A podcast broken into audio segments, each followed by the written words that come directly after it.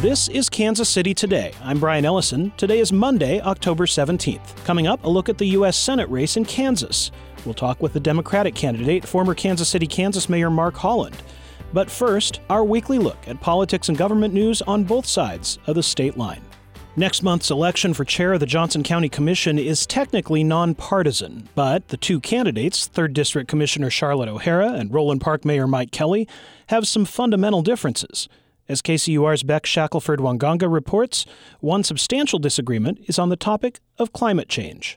Earlier this year, Johnson County approved looser regulations on solar farms, allowing a Florida based energy company to move forward on a proposal for a massive solar farm. O'Hara was a vocal opponent of the solar rules, and when asked about the issue on KCUR's Up to Date, questioned whether climate change is caused by humans. Climates have been changing since the beginning of time, and whether it is the carbon, I I have great questions about it. Kelly expressed the opposite. Climate change is real and man made and affecting us here in Kansas City, primarily those that are most vulnerable. Kelly called the proposed solar farm in Johnson County a great opportunity. We'll bring you more of Up to Date's conversation with the two candidates on tomorrow's episode of Kansas City Today. A new poll finds strong support for expanding Medicaid among registered Kansas voters. 72% of Kansans are in favor of expanding KanCare, the state's Medicaid program. That includes majorities of Democrats, Republicans, and independents. Megan Word is with the American Cancer Society Cancer Action Network, which sponsored the poll and supports expansion. What we've seen through our research is that states that have refused to increase that eligibility for Medicaid have worse survival rates for most cancers in both early and late stages. Previous attempts to expand Medicaid in Kansas have failed due to opposition by the state's Republican controlled legislature. It's an issue in next month's gubernatorial election. Governor Laura Kelly, a Democrat, says she would continue to push for expansion if reelected. Republican Derek Schmidt, the Attorney General, has said he opposes expansion, at least as it has been proposed so far. A coalition of women's advocacy groups and politicians in Kansas is organizing ahead of the November 8th election. Keep Kansas Free held events around the state last week, including in Overland Park, Lawrence, and Topeka, encouraging voters to back candidates who will respect the August 2nd vote upholding abortion rights in the state. Co founder Jill Docking said at a Wichita news conference that it's important to approach the issue of abortion in a bipartisan way. We got a lot more done that way. I think it's important to be bipartisan because health care is not a partisan issue. The group's also campaigning to retain the state Supreme Court justices and urging a vote against a constitutional amendment that would limit the governor's authority. And in Missouri, some 2024 election news, that's right. Abortion rights supporters have hit a legal speed bump in their effort to amend the state constitution. Jeff Basinger of Columbia is proposing changes to the state's current abortion ban to make it less restrictive. He wanted to start the lengthy and expensive process of gathering signatures just after next month's midterm election. But Secretary of State Jay Ashcroft argued that state law doesn't even require him to start his review until that time, and it can take up to 51 days. A district judge in Cole County declined to order Ashcroft to immediately review the proposed initiative. The judge said forcing a review before November 8th of this year would be premature and violated the plain meaning of the state constitution.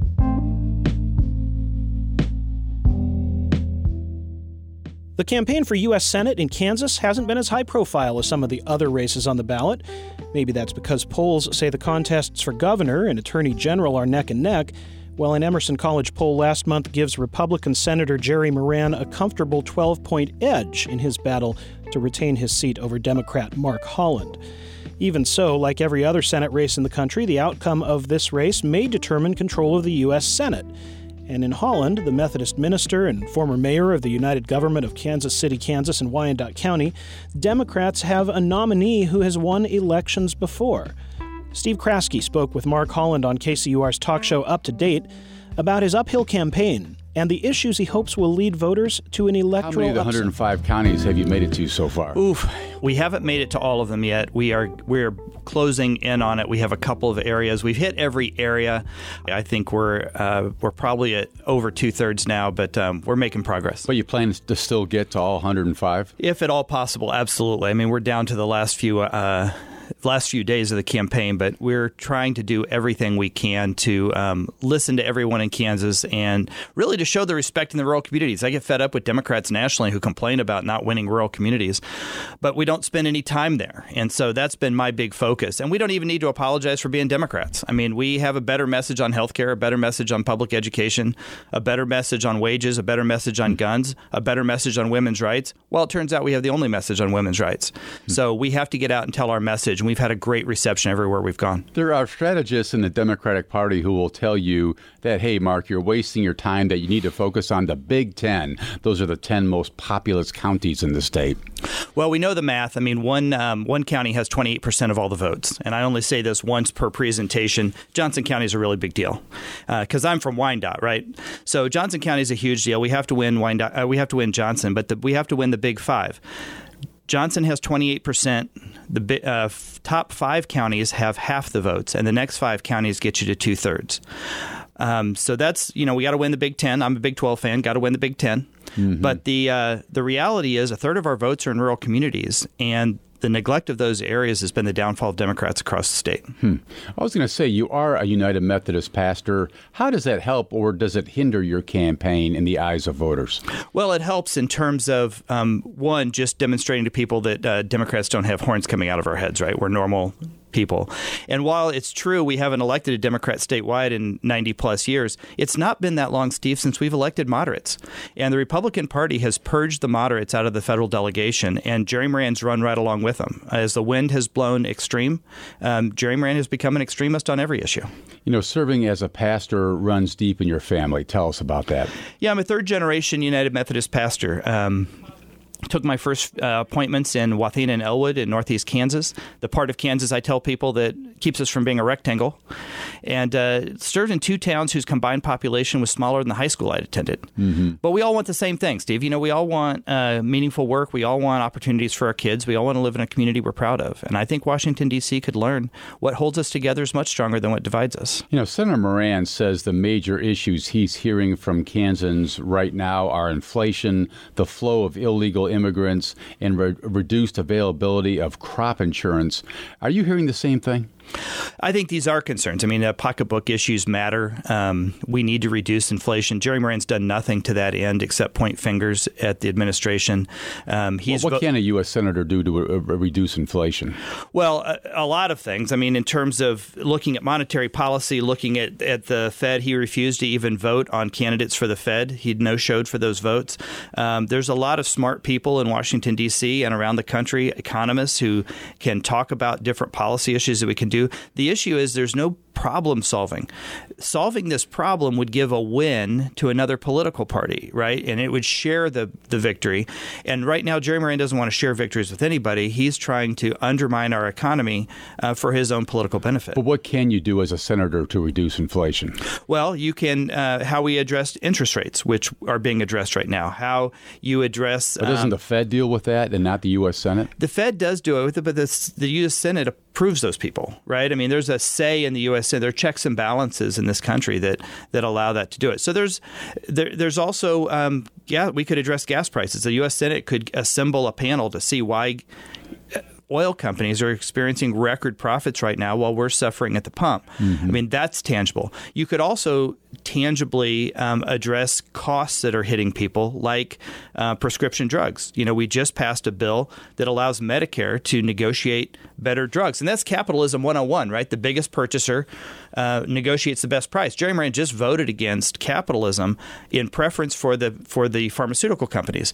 And if you're going to keep prices high on seniors for medications, that's a part of the inflation piece because it's taking money out of people's pockets that they could use for other costs. And again, we've invited him any number of times and he's declined to come in here. Going back to abortion, then, Mark, what do you want the United States Congress to do on that issue going forward? I will be the 51st vote in the U.S. Senate to codify Roe v. Wade.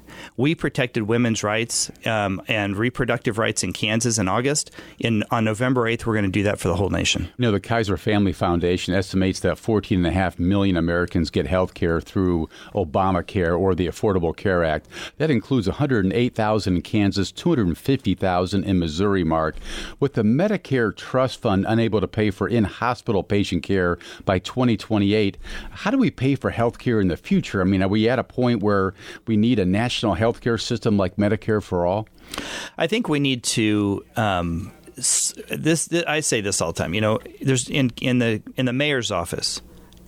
There's no Democrat or Republican way to pave a street. People are asked to solve problems, and we work with people with whom we disagree to solve problems. Healthcare is a problem in our country, and we need to sit down with people with whom we disagree and solve the problem. And I can work with people who are left or right of center. But if you can't see the center from where you're standing, you're probably standing in the wrong place. And we have to stand in the same room. I mean, we need the U.S leaders of our country to sit down in the same room and address the problem, stop the sound bites, stop the culture war, and talk about how we fix it. This isn't about socialism, and I get fed up with Democrats talking about socialism. This is about smart capitalism. We're the only uh, developed country in the world who continues to have this huge gap in healthcare access. Of course, we can provide healthcare access and grow our economy. That it's a false dichotomy that's set up with the culture war that it's one or the other. But how do we pay for Medicare going forward if in hospital patient care, you know, we run out of money by 2028? That's just five, six years from now. What is the what does the future look like? Well, we don't do it um, the Republican way by cutting taxes on billionaires. I mean, I look at Amazon. Amazon's the richest corporation in the history of the world. They pay zero federal income tax, but yet they're using our federal highways, our federal ports, our federal airports, money that other citizens and other businesses have invested for them. Why aren't they paying their fair share? If corporations and the very wealthiest folks are paying their fair share, and that's what's happened in this country historically, the the folks who are doing the best pay it forward in terms of infrastructure, and healthcare is infrastructure, by the way. Pay it forward with healthcare for the next generation. And Amazon has built its company on the backs of investment from previous generations. Mm-hmm. They need to pay it forward to the next generation.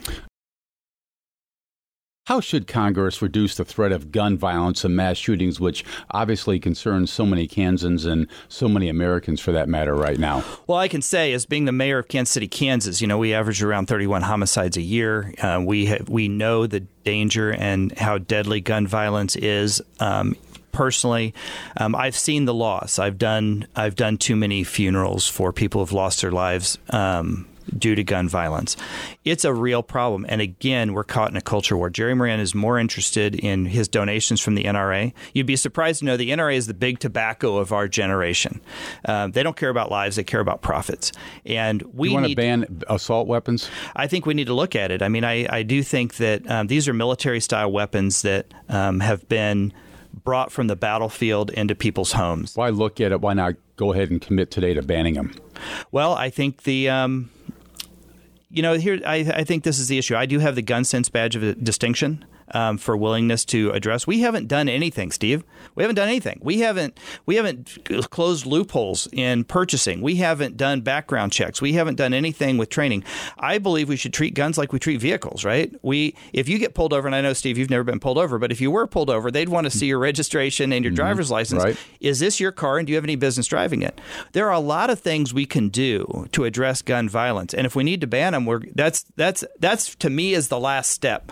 But we haven't done any of the intermediary steps because because of a culture war. An intermediary ridiculous. step would be what banning 18, 19 year olds from buying uh, assault weapons. I think that would be a good start. I mean, if, if you can't buy alcohol till you're 21, um, I think that makes sense. Again, we have common sense rules.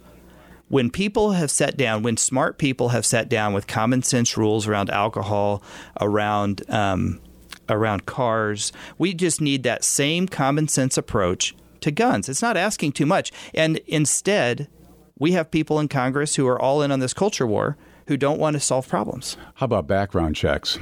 Well, we have to do it. I mean, I, I don't understand why you wouldn't do it. Um, my experience in Kansas City, Kansas is homicide isn't typically the first bad idea someone has. Um, there are people who should not have um, weapons, and they need to be held accountable for that. That was KCUR's up to date host, Steve Kraske, talking with Democratic U.S. Senate candidate Mark Holland of Kansas. KCUR has invited the Republican incumbent, Senator Jerry Moran, to an interview. A member of his staff told us they're working to find a time in the senator's schedule this week. This is Kansas City Today. I'm Brian Ellison. This podcast is produced by Byron Love and KCUR Studios and edited by Lisa Rodriguez and Gabe Rosenberg. To hear the full up to date interview with Mark Holland or any of their other programs, check out the show at kcur.org, where you can also find more local news from Kansas City's NPR station. Thanks for listening.